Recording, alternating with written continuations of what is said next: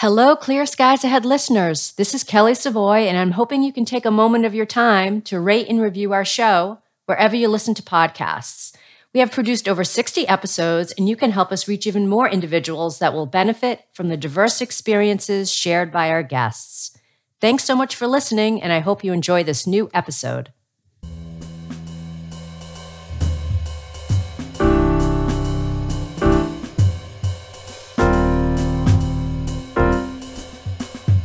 Welcome to the American Meteorological Society's podcast series, Clear Skies Ahead Conversations about Careers in Meteorology and Beyond. I'm Kelly Savoie, and I'm here with Matt Moll, and we'll be your hosts. We're excited to give you the opportunity to step into the shoes of an expert working in weather, water, and climate sciences. We're happy to introduce today's guest, Maureen McCann, weekday morning meteorologist at Spectrum News 13 in Orlando, Florida. Welcome, Maureen, and thanks so much for joining us today. Thank you for having me. I'm really looking forward to this.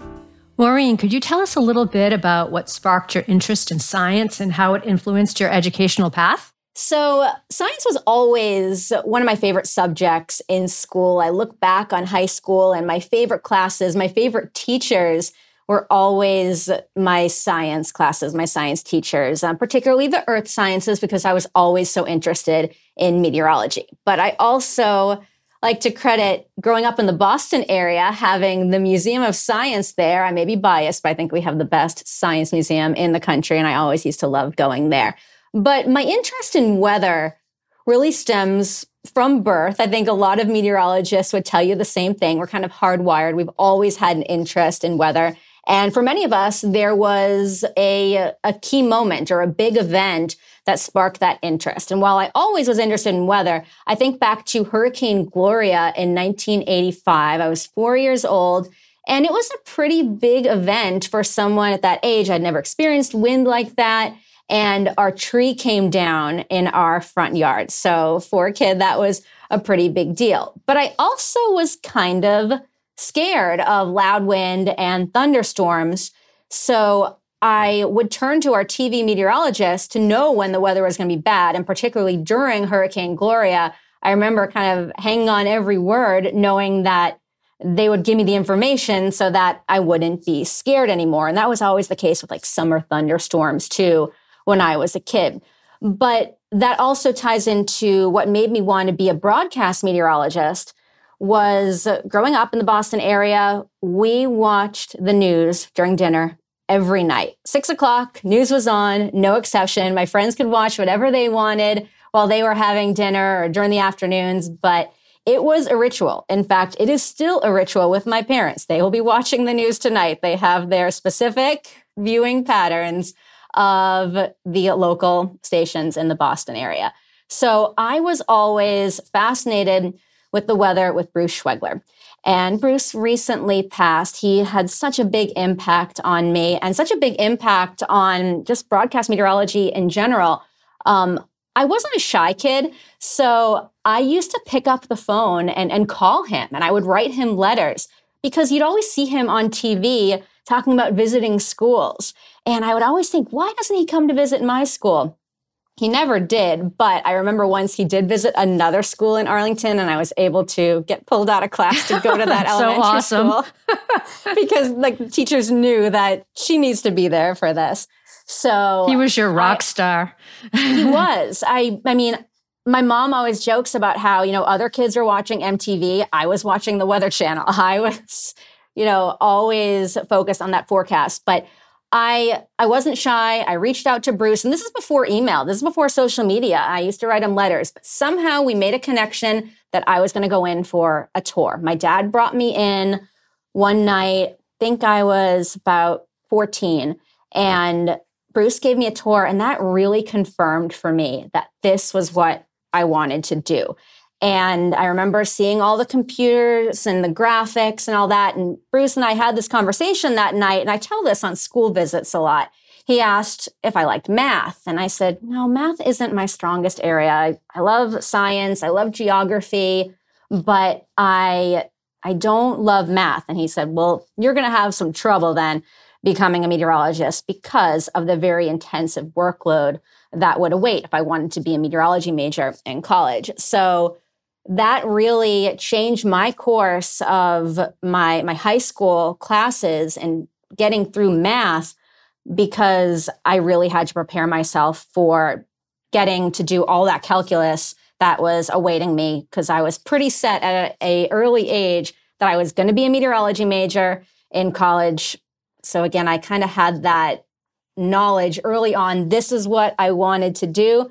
And I'm really lucky that I get to do it every day, which is really fun. I know. And it's, it's really awesome. You had somebody to mentor you to kind of say, "Hey, look, you know, if this is really what you want to do, you got to you got to get better in math because otherwise you wouldn't have been prepared." And so what was next? What schools did you consider going to? Where did you end up going to? What, what's the education path? My mom always jokes too that I was dragging my parents to go visit colleges when I was a freshman in high school. I mean, just getting to high school and I'm already thinking about college. I remember us going up and touring Lyndon State, as it was called then in Vermont, and Plymouth State in New Hampshire.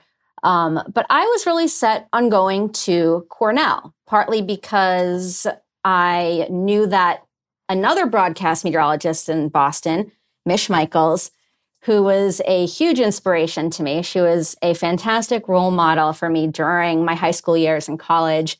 Um, Mish went to Cornell, so I thought I want to be just like her. I want to go there. And another meteorologist in Boston, Kevin Lemanowicz, had gone there. So I just was kind of drawn to, I don't know why, gray, cold upstate New York. For some reason, that's where I thought I should go spend four years. And it's funny, now I live in Florida and I've gone down to the University of Miami to do some stories from time to time. And I, I'll go by that campus and I'm thinking, my guidance counselor didn't tell me about this on the water with palm trees no. And for some reason, my guidance counselor never pushed me to go to Wisconsin, which was where Bruce Schwoegler went. I remember visiting there a few years ago with my brother because he lives in Wisconsin. I thought, man, this would have been so fun to go here. And I know a lot of people who had great success there.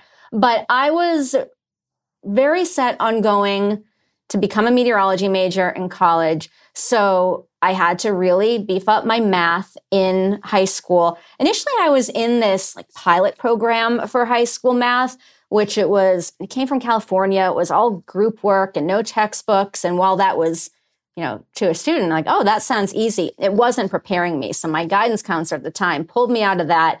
And I ended up going to take pre calculus at UMass Boston so that I could be getting those credits early and just preparing myself for for college math. So long story short, I applied to a bunch of schools, and I always say that Cornell didn't reject me, but they offered me a guaranteed transfer. And my course of, you know, academia and college was that go someplace else, get a 3.0, take these classes, and you can integrate in as a junior to the meteorology program at Cornell or atmospheric science program. So I thought, okay, that's what I'm going to do. They didn't reject me. I'm going to go someplace else first and then I'll transfer in. So with my parents, no, we wait out, should I go to UMass, something close, in-state tuition, or even community college? But I was drawn to look at Ithaca College, which was across town from Cornell. I mean, they're within sight of one another. I had a neighbor that went to Ithaca. Some of my other friends from Arlington were going to Ithaca, and we had already been up there and toured not only Cornell, but Syracuse as well you know, that's a long drive up there, yeah. six hours, depending on the weather. So I remember dragging my mom once again, going up to, to Ithaca to look at it. And I loved it. It's just that feeling when you know, you know. And Ithaca had a great communications program. And I thought I can do my broadcast stuff here. And then they have this consortium where you can take classes at Cornell if you're an Ithaca student and vice versa. So I was able to start taking my meteorology classes while I was fully matriculated at Ithaca. And then once I got over to Cornell as a junior, I would integrate in just fine. And then I had the option to still take communications classes at Ithaca if I wanted to. It really was the best decision I could have made because while I did transfer into Cornell as a junior, I never had to leave my friends because right. everyone everyone kind of knew each other because the schools were so close. Right, right. It was it was the best of both worlds. So that was kind of my my career path in, in academia, but I know not everyone has that knowledge early on that that's what they want to do. So being a transfer student, you know, you still get all those same opportunities and you can still catch up really easily as if you get those core classes done in your earlier two years.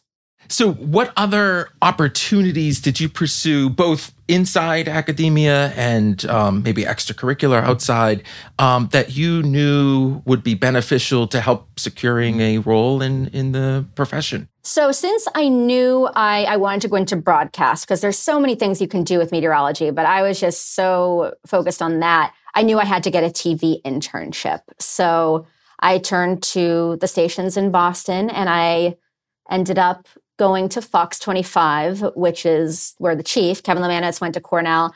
And the weekend meteorologist at the time, Kim Martucci, also went to Cornell. So it was great to have those alumni connections. So I interned at Fox 25. I mean, I look back on my demo tapes from that summer and I don't know how they thought that I would have a future in this career. I mean, I was terrible, but I loved the experience. I just loved being around everything. Kind of like when I went on that tour with Bruce Schwoegler. I just knew this was what I wanted to do. And I remember watching them make graphics and learning how to make graphics and learning how to build a show. And I got to go on remote with them sometimes to, to some live shots and, and participate in some other fun stuff that was done at the station. Um, so that was really important because that solidified what I wanted to do. Now, the following summer, I had another internship, but I decided to go a little bit of a different route. And I, I interned at the USA Today in Washington, D.C. And that was still journalism and communications, but in a different form. And that was a great experience because I got to really experience Washington, D.C. lifestyle, you know, living for a summer. Everyone there is an intern. It, it, was really fun. And I loved the work in terms of being part of, I mean, it was 2001. So the internet was still in its infancy. And it was a really exciting time to be at a, a growing company like that or a growing platform. And I got to make graphics that were seen in a national newspaper. I got to work on a lot for usatoday.com, the, the weather section. And that was also an opportunity where I learned I don't want to sit in a cubicle all day. And that's what I always tell students too. Internships are an opportunity to test something out, to sample something with a, a short term commitment. And I realized I would be much happier in a TV studio than in a cubicle where you know people email if they're going to go to lunch you know no one talks everyone has headphones on.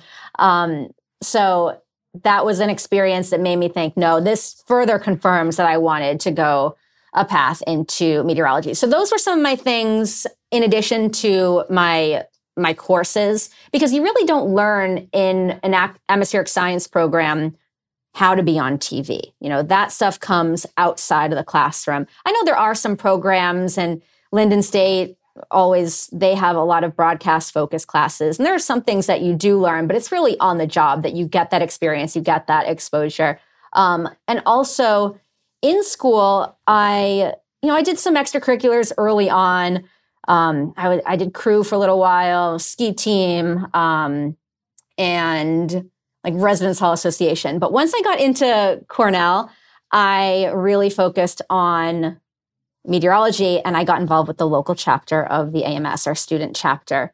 And that's a whole other, you know, thing that launched me into networking and, and meeting people because I got involved in my local chapter, but then that also brought me opportunities on a broader scale once I started going to the annual meeting because I was a student assistant my junior year in college.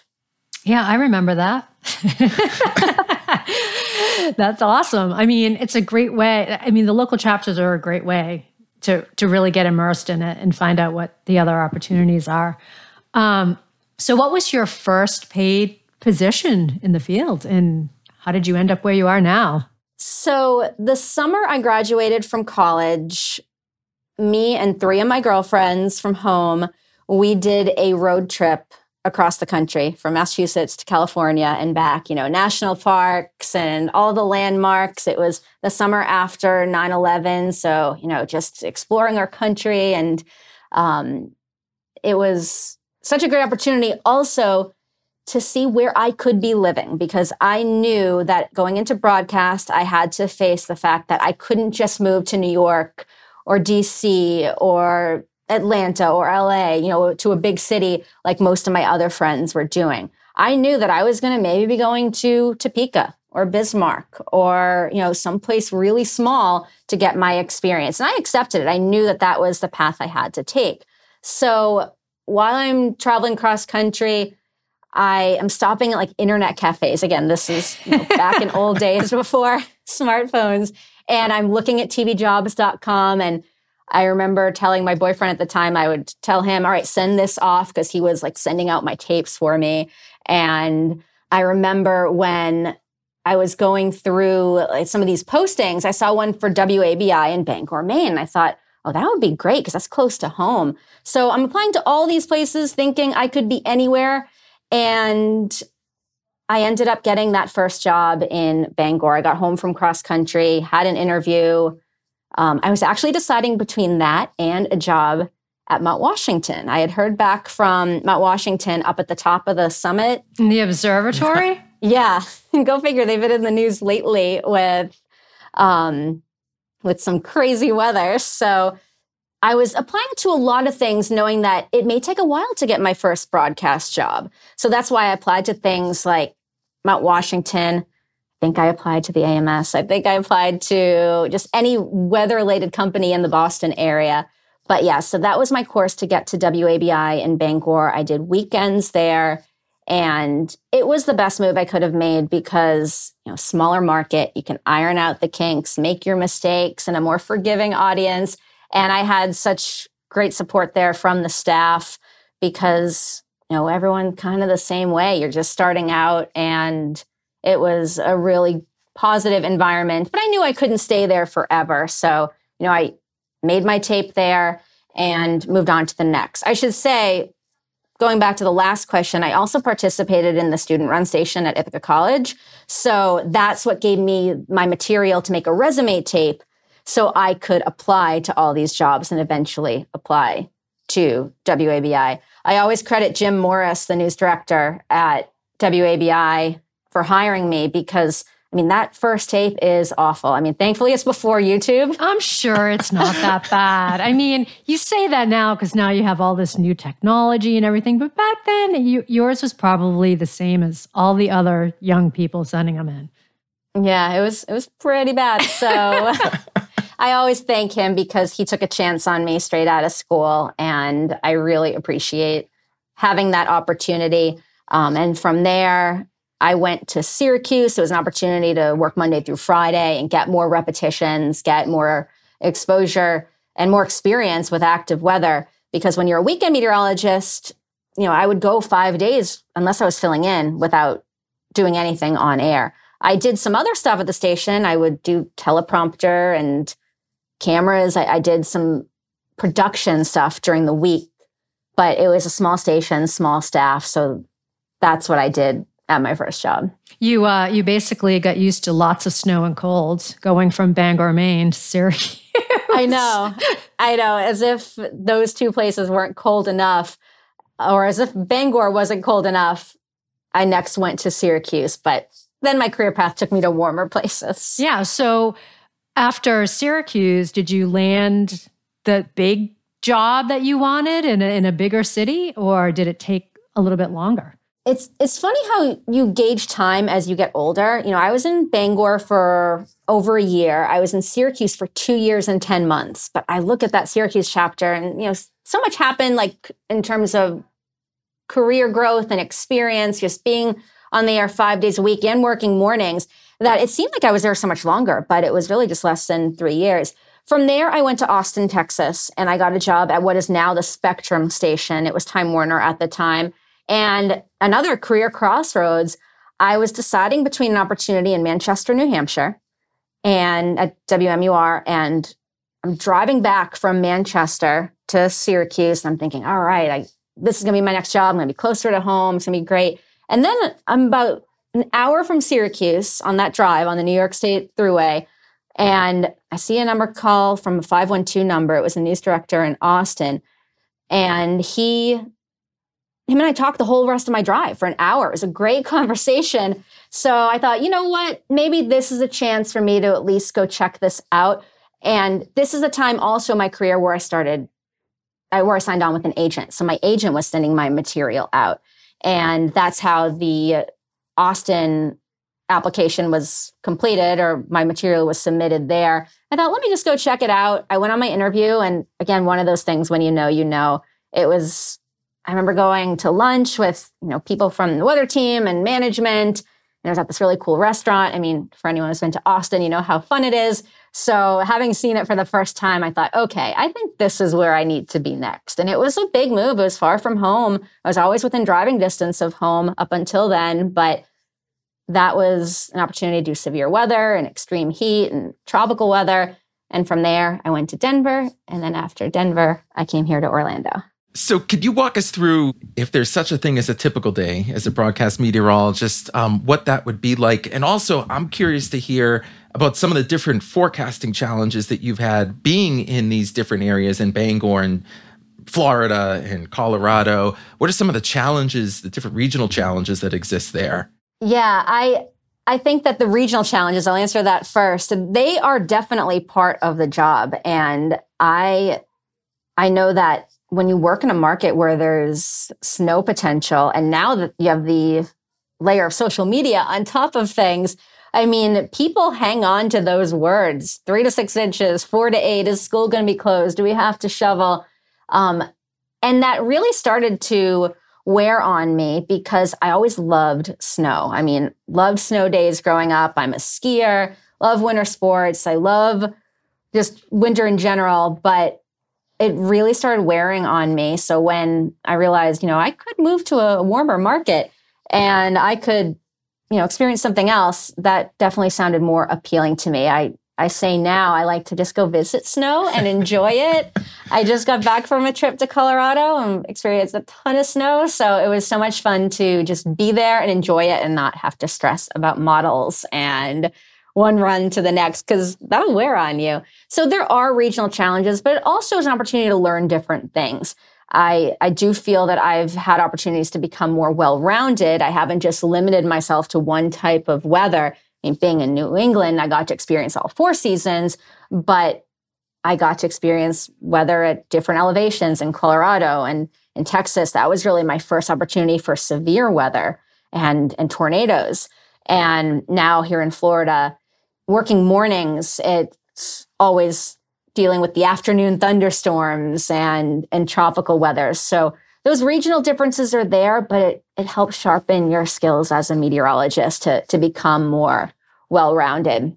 So, as for a typical day, and one thing I, I do always say that I like about my job is that it's different every day because weather is different every day. I don't do the same thing day in, day out. But I do have to keep some sort of routine, especially for the hours that I keep. So, in broadcast meteorology or many types of meteorology, shift work is real.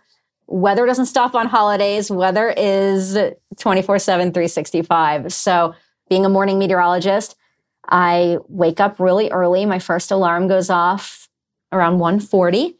And ouch. I know. and I'm the type of person that doesn't like to just, you know, spring out of bed. So I want to wake up gradually and look at my phone, check email, that sort of thing. So um, then several other alarms go off and it's time to get up.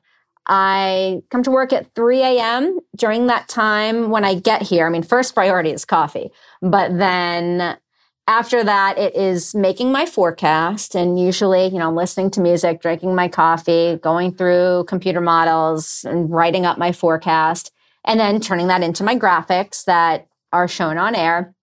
And from there, I need to make myself look presentable and get ready to be on air. Nobody's here to do my hair and makeup in this market at that time of day. So I'm doing it myself.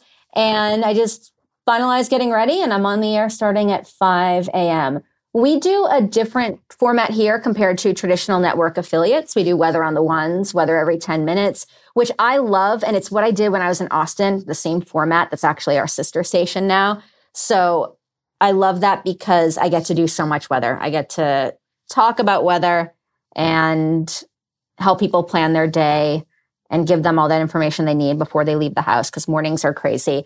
Um, but during the show, it's it's pretty fast paced. You know, with all these different hits, there's some other things we do in there, such as I record radio for the local NPR station, and I update our social media and our web discussion, and that's something actually i think back to usa today one of the skills i acquired there was was writing and writing for weather journalism if that's such a thing and the way I write my discussions every day is the same way I was taught when I was at the USA Today. So it's a skill that that never really left. And you know, you can pull things from each experience that are going to help you in the future. And there's definitely some things that never left me from from that internship. But after the show's over, I end up, you know, either school visits or having any sort of public appearances, things that I do at the station. I also do some climate reporting. So maybe I'm working on my next piece or setting up some interviews. There's always something to do. And or building graphics. We're going through a new graphics transition right now. So there, there's a lot to do. And then in the afternoon, while everyone else is working, I get to enjoy Florida sunshine and I get to enjoy the weather and I love that opportunity to take a break and go for a run or go for a walk, be outside. But my day comes to an end earlier than most, around five or six, and I have to get ready for bed. But it's nice that you get the whole day. Yes. And you had mentioned previously about getting an agent. Is that typical in in broadcast meteorology? Do most people get agents? So I don't know what the percentage is. A lot of people do, but a lot of people don't, and that's totally okay. I'll be honest, I thought my career path early on was to get to Boston because that's home. And that's what I grew up watching. And I thought, I want to do that someday. Um, that has evolved and changed over time um, because just life experiences and the way things have worked out. But I got my agent when I was in Syracuse because I was so set on Boston. I thought, I was told that news directors in the big markets say they like to deal with agents. And I thought, well, I need any help I can get. So you shop around essentially, you look for agents, and sometimes you feel this connection or you feel, oh no, that's not a good match.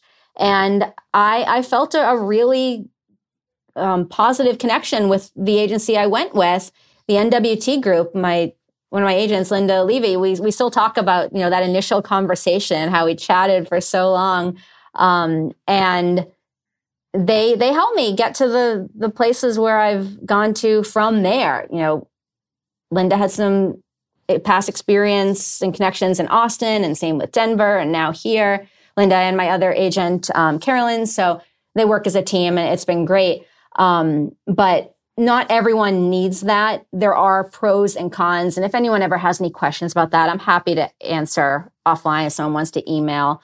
Um, because there, there's definitely a plus side to it.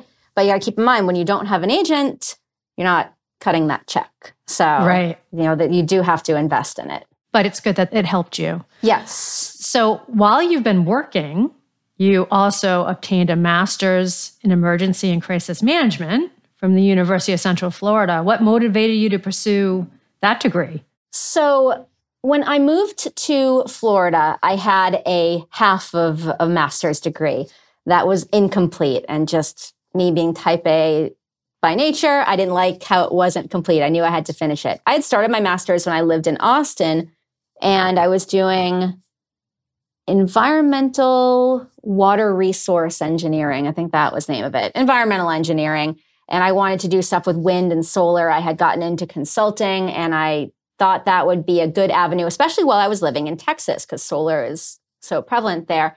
But then, you know, my career path took me to Denver. And once I got to Denver, I'll be honest, I didn't want to do homework. I wanted to ski and hike and explore and drive my Jeep to all corners of Colorado. So I put my studies on hold.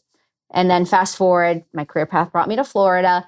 And I really got immersed in the preparedness culture here, um, hurricane preparedness, which is always important to me. But I had some interactions with emergency managers that made me think, yeah, that's kind of a, a cool avenue. And there's so much weather that is involved in that discipline.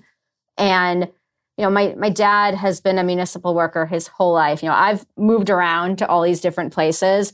My dad's had the same employer since he was in eighth grade. So, um, but working for a municipality, he I knew about public works and I knew that there was someone there who was interested in weather and doing emergency management or as it was called then civil defense so I I knew that that was a discipline and I thought those courses would be interesting because it wouldn't be as heavy on the math at, at this age I wasn't dying to go do a master's in meteorology and do more math um, maybe if I had done that straight out of school, that would have been a better transition, but it, it had been so long. Um, I wanted to do something more societal impact of weather. So emergency management just seemed like a, a good fit for me. And I consider myself a lifelong learner. There's a huge university here in Orlando that I thought I want to be part of that. And it was just fortuitous. They had just launched a emergency management master's and I was part of the first graduating class. Oh, that's awesome. So you've also been uh, teaching FEMA certified courses in things like hurricane awareness, tornado awareness, flooding hazards, uh, etc. So what would you say are some of the biggest challenges in communicating that scientific information to non-scientists? Right? These could be community, you know, first responders, uh, city and county officials, etc. Yeah, and that, that's a great question because these courses that I teach are for people who make decisions in their jobs about weather. Think about DOT and school superintendents and elected officials, people who have to make decisions, especially here in Florida when it comes to evacuations and when it comes to business closures and things that have to happen when there is a storm threatening. Um, there is a challenge that you have so much to say. I mean, you could go on and on and on about these subjects, but you just have to give them the tools, the basics in a, you know, general 8-hour class so that they can go from from there to you know, use that information in their jobs. But also there's a challenge that I wish more people would take these classes because there's so much information that could be beneficial to everyone in terms of decision making when there's bad weather, when there's a hurricane approaching, a blizzard, because you know these courses that are available um, cover all different types of, of weather hazards. Because we see it all the time, you know, here in Florida with when a hurricane's here, and I've been through through several at this point there are still people that that don't evacuate. There are still people that don't make good decisions, even in, in flooding. That's why turnaround, don't drown exists. So if we could just educate more people to make better decisions, then that would keep more people safe. For our student listeners or job seekers out there, what types of positions are available to meteorologists in the emergency management field? So I think that that is really growing. And I know when I was in school, I had never even heard of emergency management as an academic discipline, I don't think. But now that major exists in a lot of places. If it's not a major, maybe it's a certificate or a minor, um, because it really goes hand in hand with meteorology and, and hazardous weather. And if you think about it, there are you know towns and cities counties states regions all these jurisdictions have emergency managers. And more companies are having emergency managers or type staff on on staff such as you know hospitals the theme parks they have emergency management for disney and universal um, there are a lot of growing opportunities and they have their own conferences just as we do with the ams and with the you know the weather water climate enterprise. They have their own conferences too and there's opportunities for students to go and and participate early on and network. And there's also a way to bridge those two disciplines with you know ams has a board on emergency management and i know they're working a lot to kind of bridge between other disciplines so that more connections can be made, more networking can be done, and that's only going to help with the the job outlook. I think as people realize where these jobs are, and it is only seeming to grow because of you know increasing threatening weather, hazardous weather, extreme weather. There's more of a need for it as time goes on. Well, we're so grateful for everything you've told us about your career. However, before you go, we always ask our guests one fun last question at the end of our show. And we would like to know what is your favorite band? That is an easy question to answer because it is Huey Lewis and the news. Were you going to guess that? We were- well, I, we- Well. we, we were talking about it, and I was like, could it be Dave Matthews? And then Matt was like, I think it's Huey Lewis in the news. I was Yeah. adamant. Dave, Dave is up there, Chicago, Phish, Grateful Dead, but I always credit Huey being my favorite band. When I was a kid, you know, MTV, I did watch MTV too. I didn't just watch the Weather Channel, but um, Huey was, that's when he was hitting it big. And my cousins used to babysit me. I have two cousins that I always give them credit. My cousin Deb taught me how to read, and my cousin Donna taught me about Huey Lewis because they were like in high school when I was really little. So Huey also went to Cornell. Really? And- Did not know that. He got a perfect 800 math score on his SATs, which I did not. But Huey did not graduate. He went on to pursue other interests and clearly made a name for himself.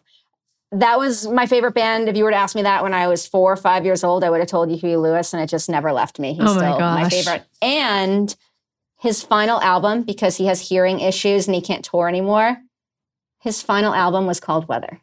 Oh wow. Wow. What a coincidence. And it's really good. Give it a give it a listen. I know. And we were uh, we were talking about Huey Lewis in the news, and we're wondering if you had ever seen the movie American Psycho. Because Yes, I have seen that. with the very funny Huey Lewis in the news. Uh, right. That's always a meme that shows up on It's so funny. social media. Well, thanks so much for joining us, Maureen, and sharing your work experiences with us. Thank you for having me. This was really fun. If anyone ever wants to reach out, I'm really easily accessible, social media, email. I'm happy to answer any questions about going into broadcasting, career choices, college choices, emergency management. I'm happy to help out because a lot of people help me along the way. Right. And you are also a career advisor in our career advising portal, so they can reach you that way as well. That's right. Thank you. Well, that's our show for today. Please join us next time, rain or shine. Clear skies ahead. Conversations about careers in meteorology and beyond is a podcast by the American Meteorological Society. Our show is edited by Peter Trepke. Technical direction is provided by Peter Killalay. Our theme music is composed and performed by Steve Savoie, and the show is hosted by Matt Moll and Kelly Savoie. You can learn more about the show online at www.ametsoc.org forward slash clear skies. And you can contact us at skypodcast at ametsoc.org if you have any feedback or would like to become a future guest.